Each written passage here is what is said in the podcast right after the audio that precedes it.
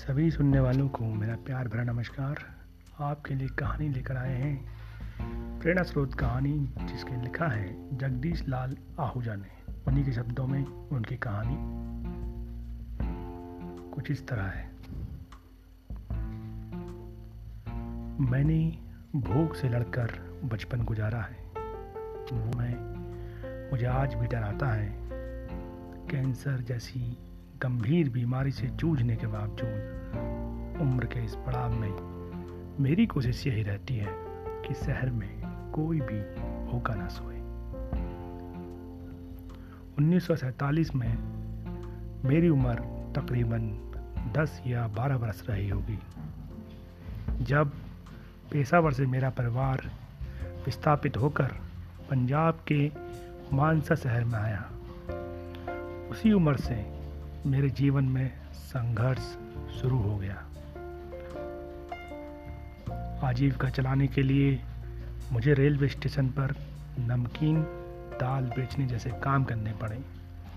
कुछ समय बाद मैं पटियाला चला गया और बाद में चंडीगढ़ आ गया। तब चंडीगढ़ विकसित हो रहा था। मैंने किराए पर रेहड़ी लेकर फल बेचना शुरू किया। धीरे धीरे मेरी आमदनी बढ़ने लगी। मेरी दादी पेशावर में लंगर चलाया करती थी। मैं उनसे बेहद प्रभावित था। जब मेरे आर्थिक हालात सुधरे तो मैंने चंडीगढ़ में लंगर लगाना शुरू कर दिया।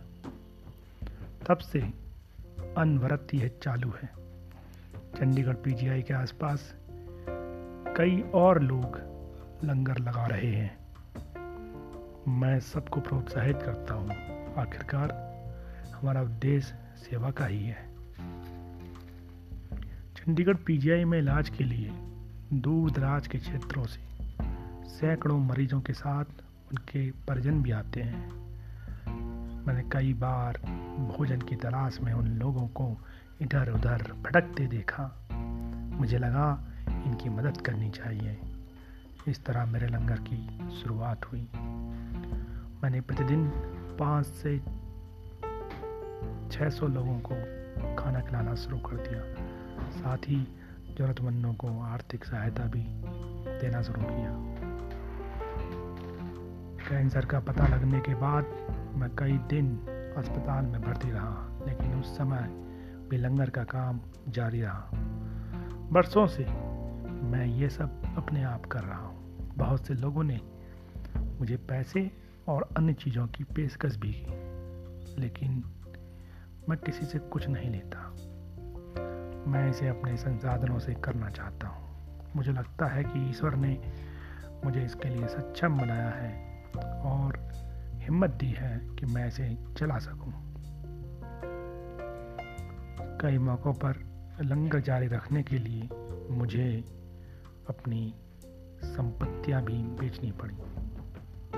पर मैं हमेशा सोचता हूँ कि धन को साथ लेकर तो मरना नहीं है।